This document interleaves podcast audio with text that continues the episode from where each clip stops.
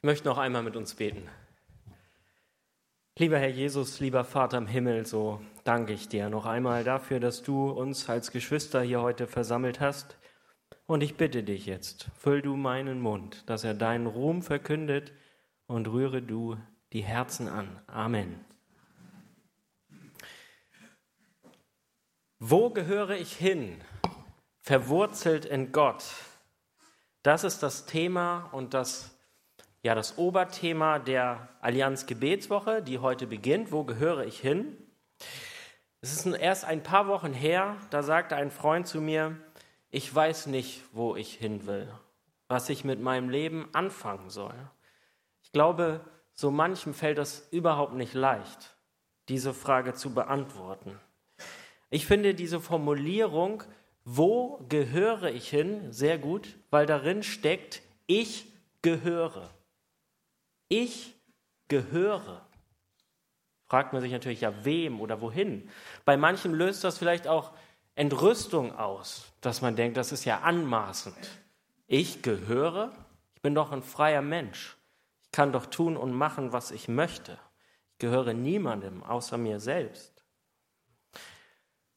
Frei, das sind wir heute in Deutschland fast alle, Gott sei Dank. Aber wenn wir nach unserer Identität suchen, dann fragen wir doch, wo gehöre ich hin? Da kommen wir um diese Frage nicht herum, weil wer nirgendwo hingehört, der erlebt nicht die große Freiheit, sondern der ist letztlich einsam und entwurzelt. Und heute geht es um Verwurzelung. Ich habe vor kurzem einen Film gesehen, About a Boy mit Hugh Grant. Ich weiß nicht, ob den jemand kennt. Da geht es um einen Mann, Will Freeman, der von sich selber sagt, ich bin eine Insel. Ich bin eine Insel, Ibiza. Unabhängig und frei. Ich gehöre niemandem. Und weil er von dem Erbe seines Vaters lebt, ist er auf niemanden angewiesen. Und das versucht er auch so zu bewahren. Aus Angst, vor Schmerzen, vor Enttäuschungen ist er am liebsten alleine und geht, wenn überhaupt, nur oberflächlich Beziehungen ein. Er will von niemandem gebraucht werden und auch selbst niemanden brauchen, um immer auf der sicheren Seite zu sein. Und so verläuft sein Leben sehr gemächlich, schmerzfrei, angenehm, aber auf der anderen Seite auch irgendwie oberflächlich, langweilig, sinnlos. Und Will fühlt sich bei alledem nicht besonders gut. Weil er von niemandem gebraucht wird, fühlt er sich überflüssig. Erst als er dann, und mehr will ich nicht verraten, den Film könnt ihr euch ja selber angucken, lohnt sich. Aber eigentlich weiß das wohl jeder, kein Mensch ist eine Insel. Niemandem zu gehören und zu niemandem dazu zu gehören, das ist kein Glück. Dafür wurden wir nicht geschaffen. Was wir bei aller Unabhängigkeit, die wir uns manchmal wünschen, brauchen, ist eingebettet zu sein in liebevolle Beziehungen. Lothar hat das vorhin so schön, so eindringlich dringlich gesagt, wir brauchen einander. Jemand anders hat mal gesagt, das Einzige, was wir im Leben wirklich haben, sind Beziehungen.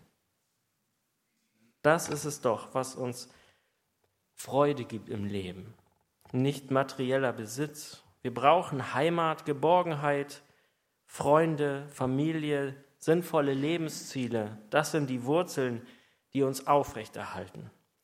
Und die stärkste dieser Wurzeln, die Lebenswurzel, das ist die Beziehung zu Gott.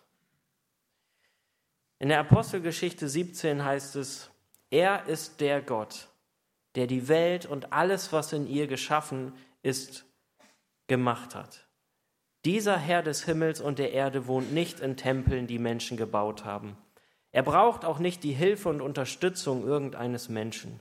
Schließlich ist er es, der allen das Leben gibt und was zum Leben notwendig ist. Aus dem einen Menschen, den er geschaffen hat, ließ er die ganze Menschheit hervorgehen, damit sie die Erde bevölkert. Er hat auch bestimmt, wie lange jedes Volk bestehen und in welchen Grenzen es leben soll. Das alles hat er getan, weil er wollte, dass die Menschen ihn suchen. Sie sollen mit ihm in Berührung kommen und ihn finden können. Und wirklich, er ist jedem von uns so nahe. Durch ihn allein leben und handeln wir. Ja, ihm verdanken wir alles, was wir sind. Und weiter heißt es, bisher haben die Menschen das nicht erkannt. Und Gott hatte Geduld mit ihnen. Aber jetzt fordert er alle Menschen auf der ganzen Welt auf, zu ihm umzukehren. Denn der Tag ist schon festgesetzt, an dem Gott alle Menschen richten wird. Ja, er wird ein gerechtes Urteil sprechen, und zwar durch einen Mann, den er selbst dazu bestimmt hat. Er hat ihn darin bestätigt, indem er ihn von den Toten auferweckte. Hier hören wir, Gott hat uns gemacht und er möchte, dass wir ihn finden, in Jesus. Er ist uns nah und wir sollen zu ihm kommen und in ihm verwurzelt sein. Und Gott lässt uns dabei immer die freie Wahl, ob wir zu ihm gehören möchten oder nicht. Er lädt uns ein, er ruft uns zu sich, aber er zwingt uns nicht. Gott ist kein Sklaventreiber. Er ist wie ein Bräutigam, der um die Liebe seiner Braut wirbt. Er fragt uns in aller Freiheit, ob wir zu ihm gehören wollen und unser Leben in ihm verwurzeln wollen. Das ist so das Erste, der erste grundlegende Schritt, bei Gott überhaupt anzukommen, zu erkennen, dass alles von ihm kommt und alles in ihm und durch ihn ist. Weil von Geburt an wissen wir das nicht, weiß das kein Mensch. Wir kommen zur Welt mit Fragen, mit vielen Fragen und Sehnsüchten, das wohl. Meine Tochter, die Große, fragt mich Löcher in den Bauch. Woher komme ich? Wer bin ich? Wo bin ich zu Hause? Wo finden wir das Glück?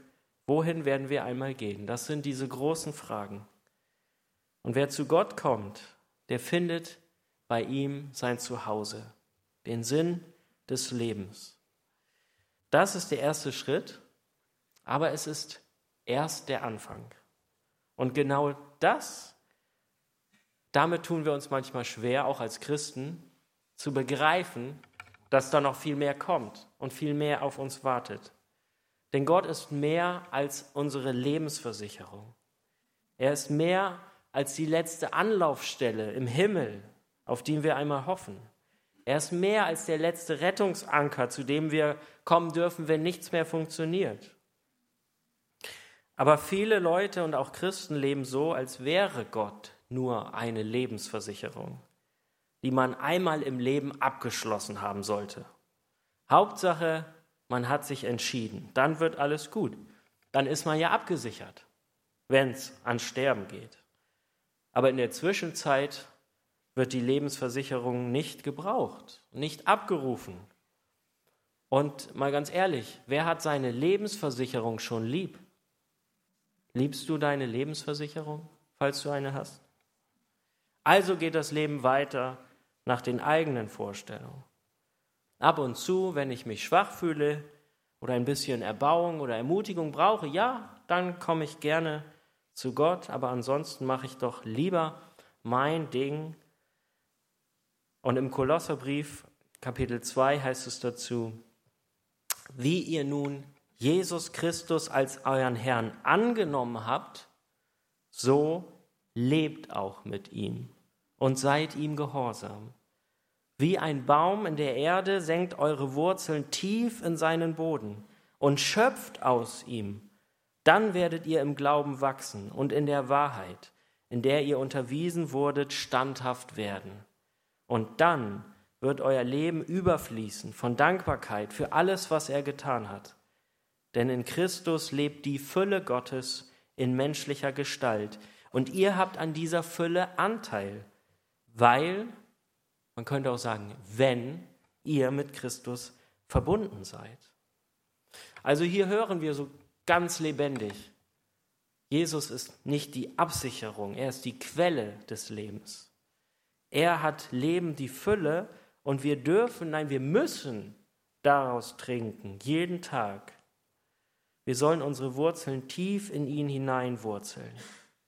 Und erst wenn wir das begreifen und das leben, dann heißt es hier, wird unser Glaube wachsen und wir werden an seiner Fülle Anteil haben.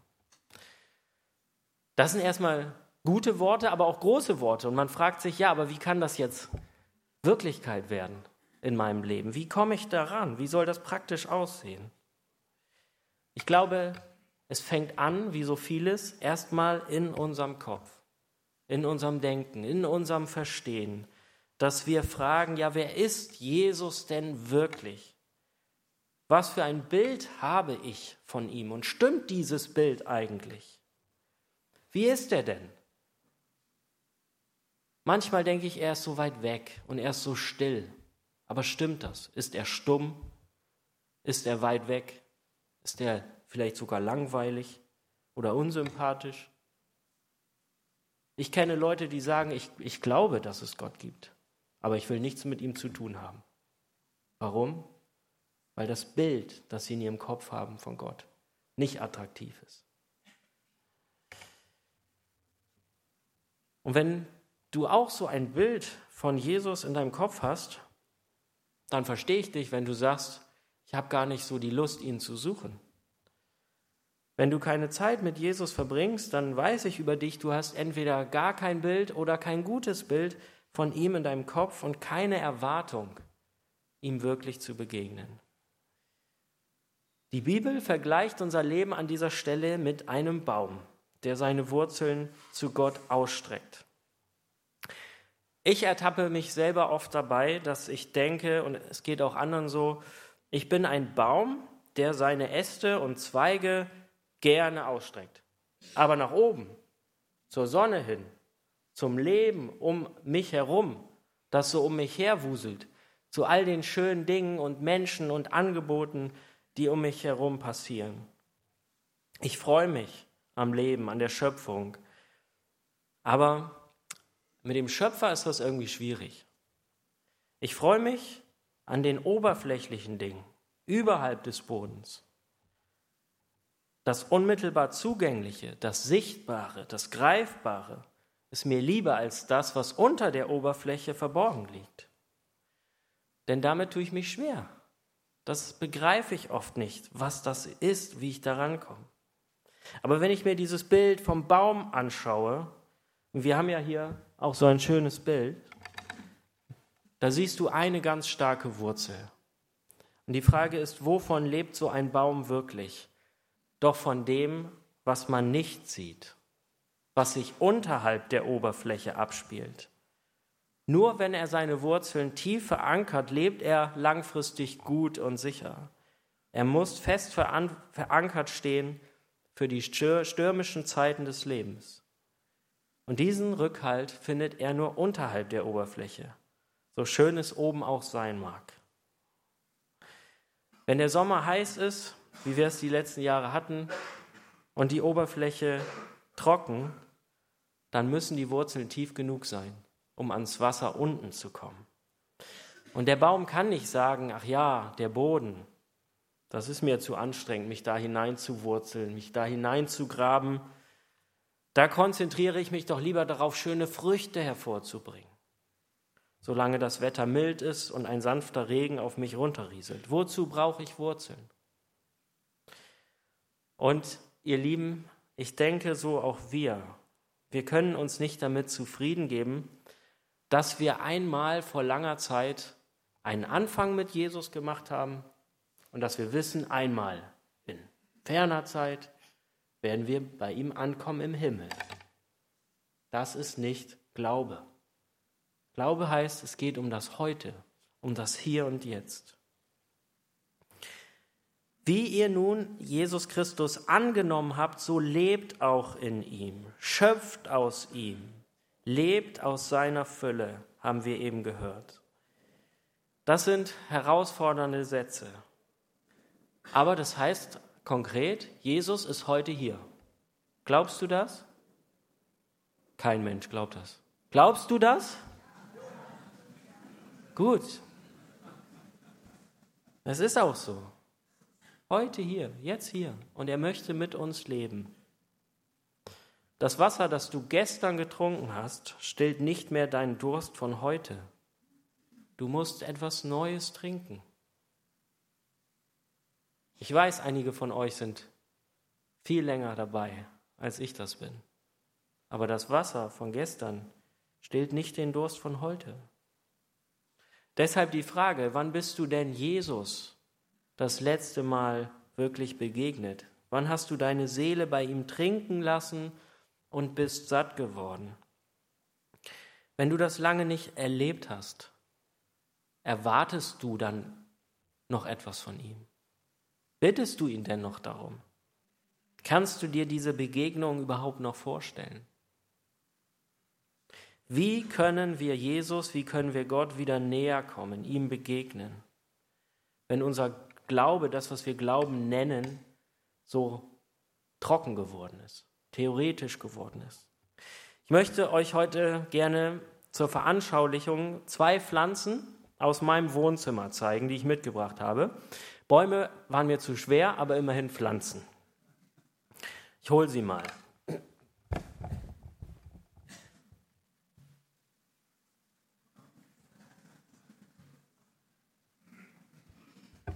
Lothar hat vorhin schon so kritisch geguckt, als er in der Sakristei war, gedacht, wer hat hier seinen Kompost abgeladen. Das ist die erste Pflanze. Kann man das sehen? Hinten könnt ihr jetzt nicht sehen, ne? Das ist ein kleiner Kaktus, ja? Dieser kleine Kaktus gehört mir schon zwanzig Jahre lang. Man möchte es gar nicht meinen. Was ist das Besondere an diesem Kaktus? Er ist sehr genügsam. Kann ich euch sagen. Seit zwanzig Jahren lebt er in diesem kleinen Topf. Er ist ihm nie zu eng geworden. Es ist immer noch dieselbe erste Erde. Er hat sie immer noch nicht aufgegessen. Sehr genügsam.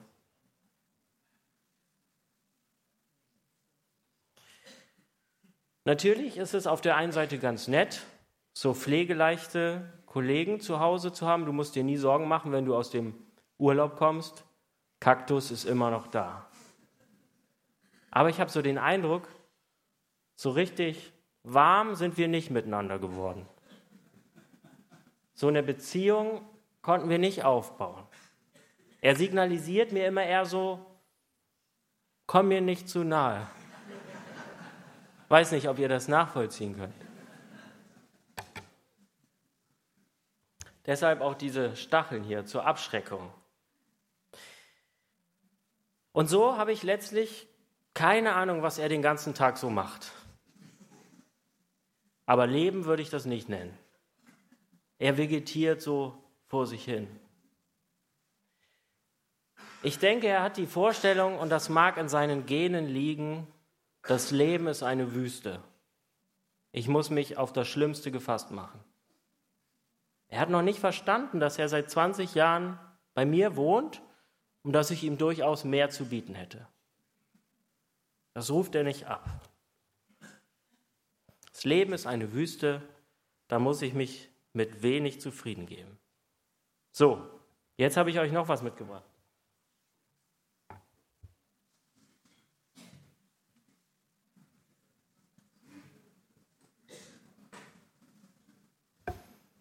Habt ihr sowas schon gesehen?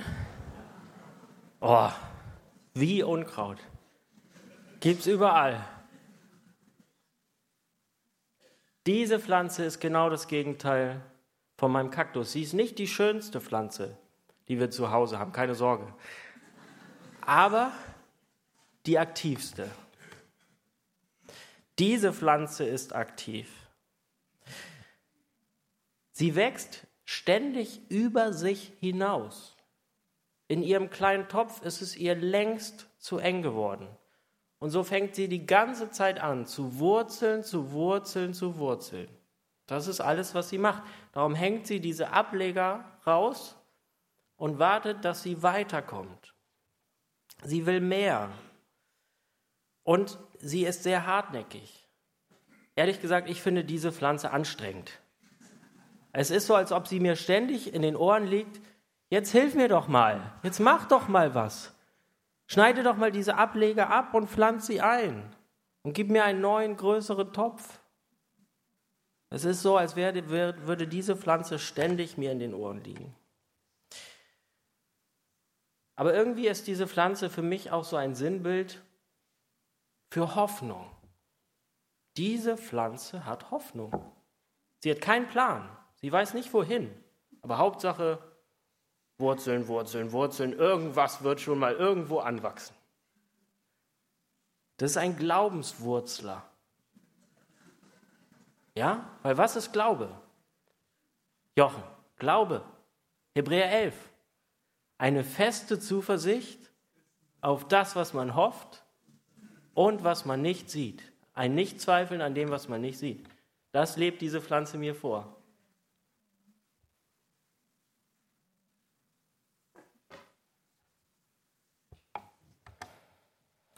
Warum sage ich das? Ich glaube,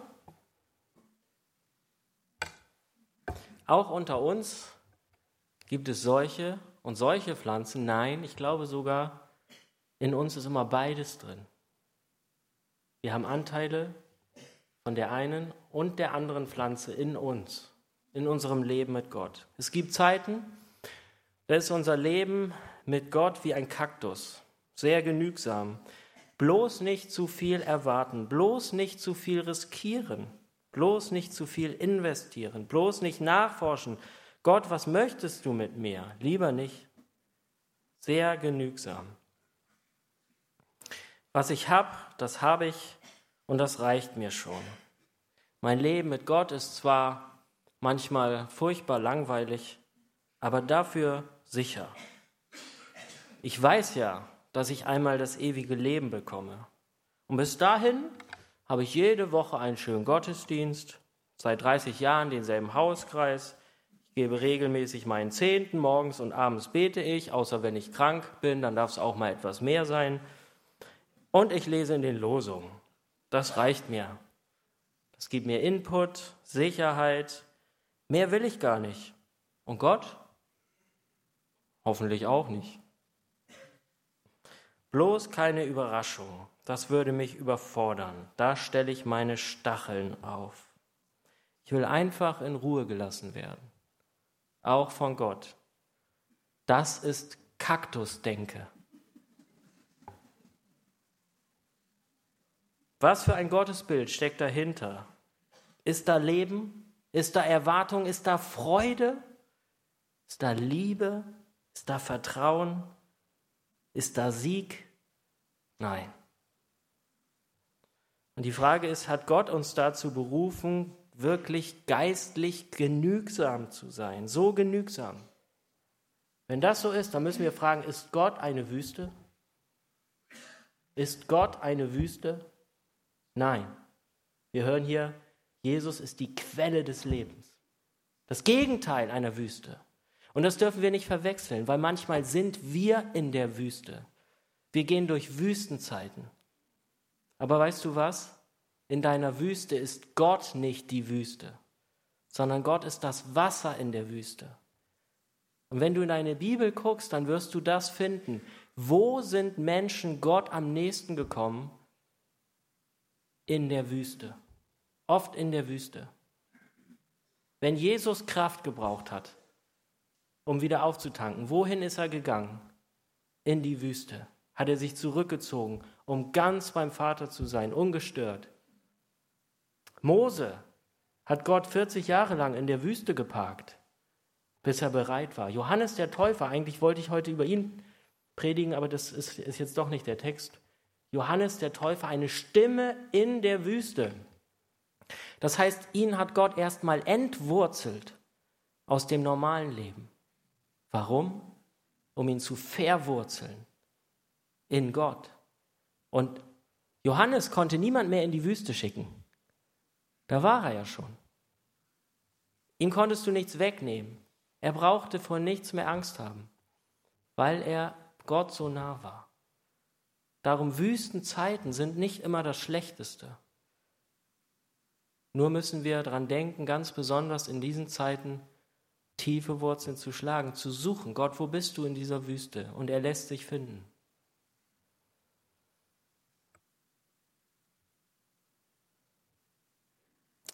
Wenn Gott dich heute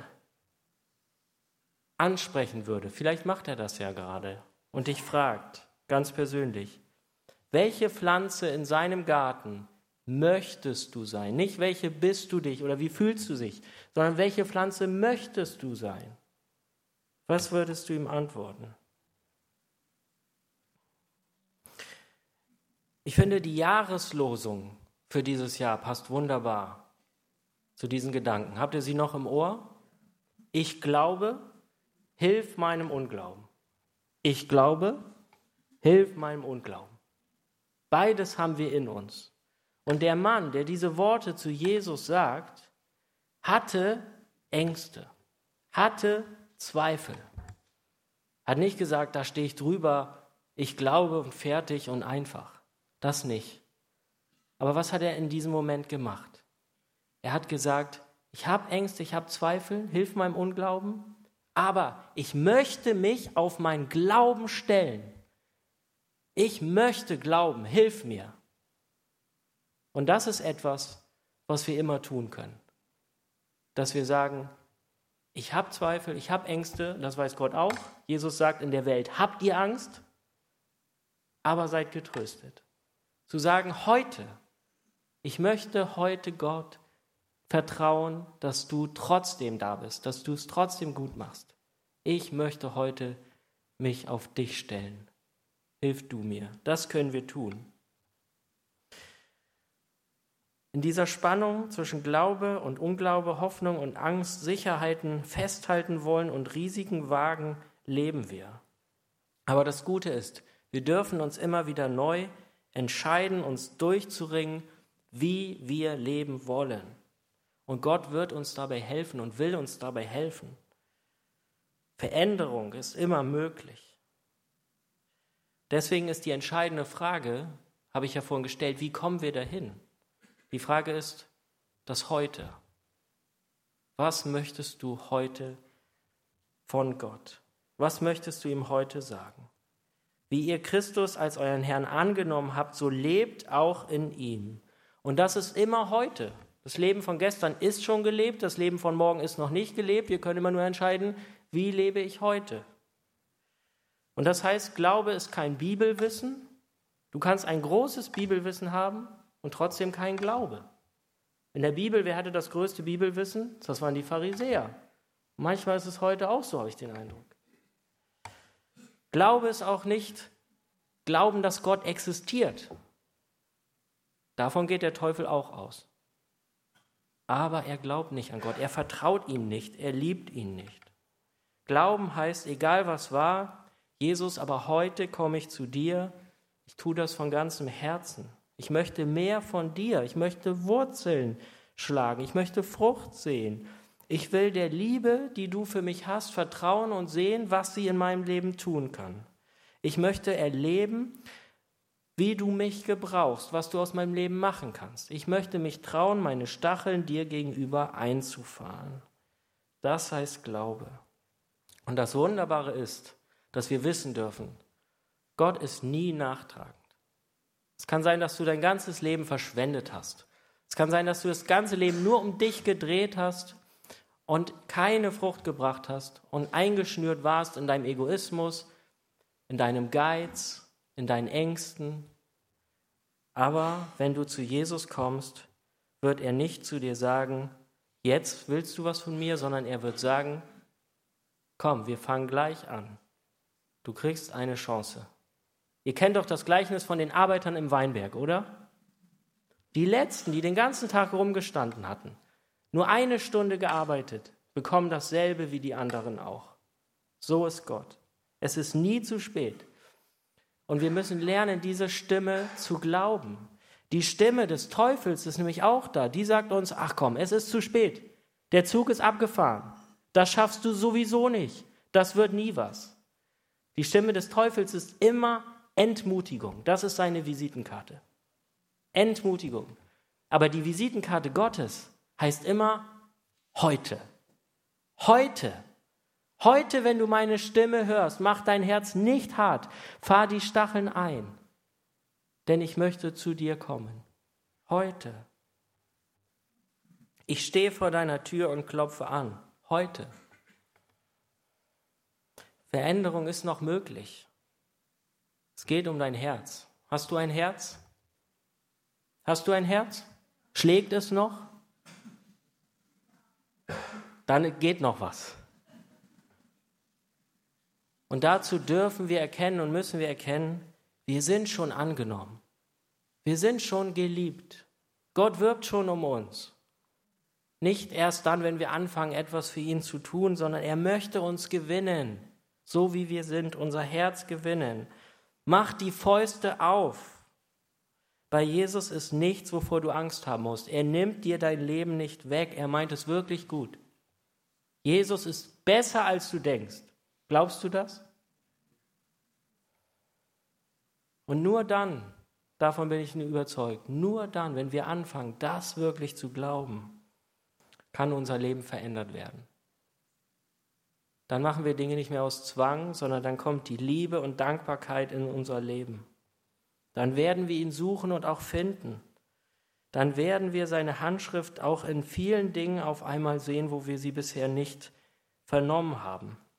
In der Stille, im Gebet, in seinem Wort, im Gottesdienst, in der Natur, beim Bergsteigen, in den Menschen um dich herum, in jedem guten Essen, das du isst.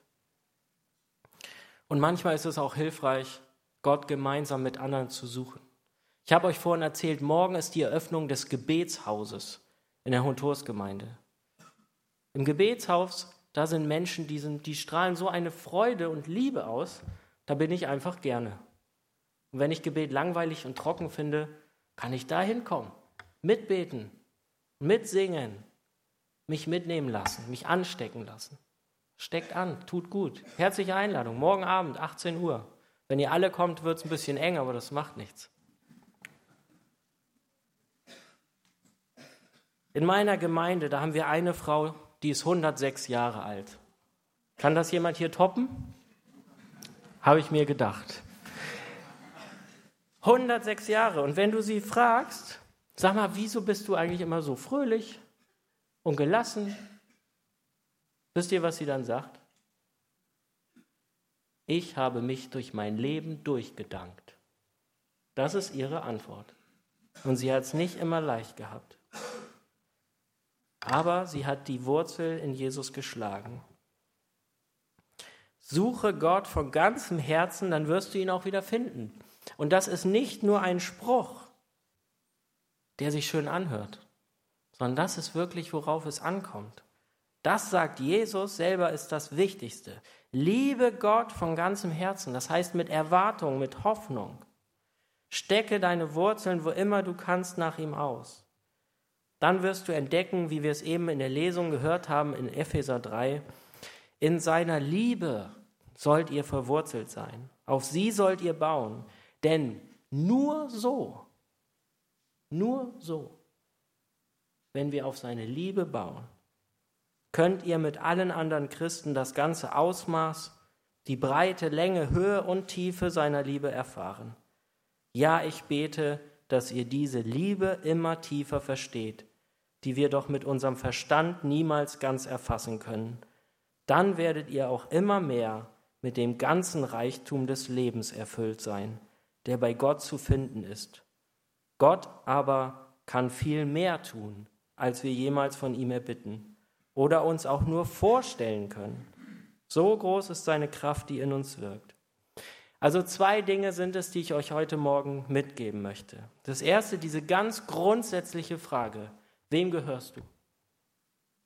Gehört dein Leben schon Gott oder willst du es immer noch alleine meistern? Komm heute zu ihm, du wirst bei ihm finden, was dich wirklich satt macht. Und das zweite, für die, die schon mit ihm leben, die einen Anfang gemacht haben, belasse es nicht bei dieser Entscheidung, keinen Tag. Entscheide dich jeden Tag neu, suche ihn, sei kein Kaktus, sei nicht genügsam. Wir werden ja so erzogen, sei bescheiden, sei genügsam. Nein, an dieser Stelle nicht. Sei nicht genügsam. Wer bittet, dem wird gegeben. Wer reichlich sehnt, wird auch reichlich ernten. Sei ein Glaubenswurzler, hungrig, durstig, wachse.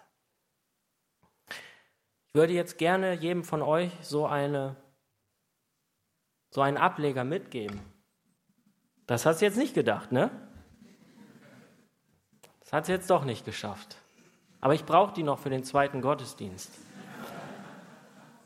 Darum guckt euch mal um, was hier so wächst. Nehmt nicht die Blumen vom Café, aber merkt euch dieses Bild. Und nehmt das mit.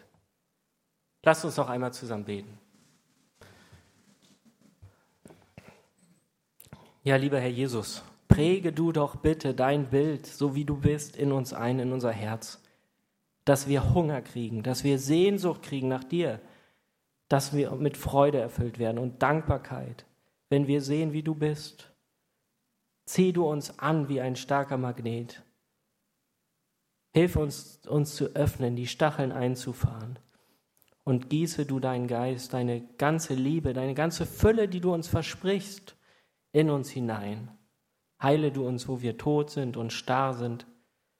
Und hilf uns, immer wieder neu diesen Schritt zu tun und zu sagen, ich glaube, hilf du meinem Unglauben. Du bist die Kraft, Herr, du bist der Anfänger und Vollender. Auf dich wollen wir sehen. Amen.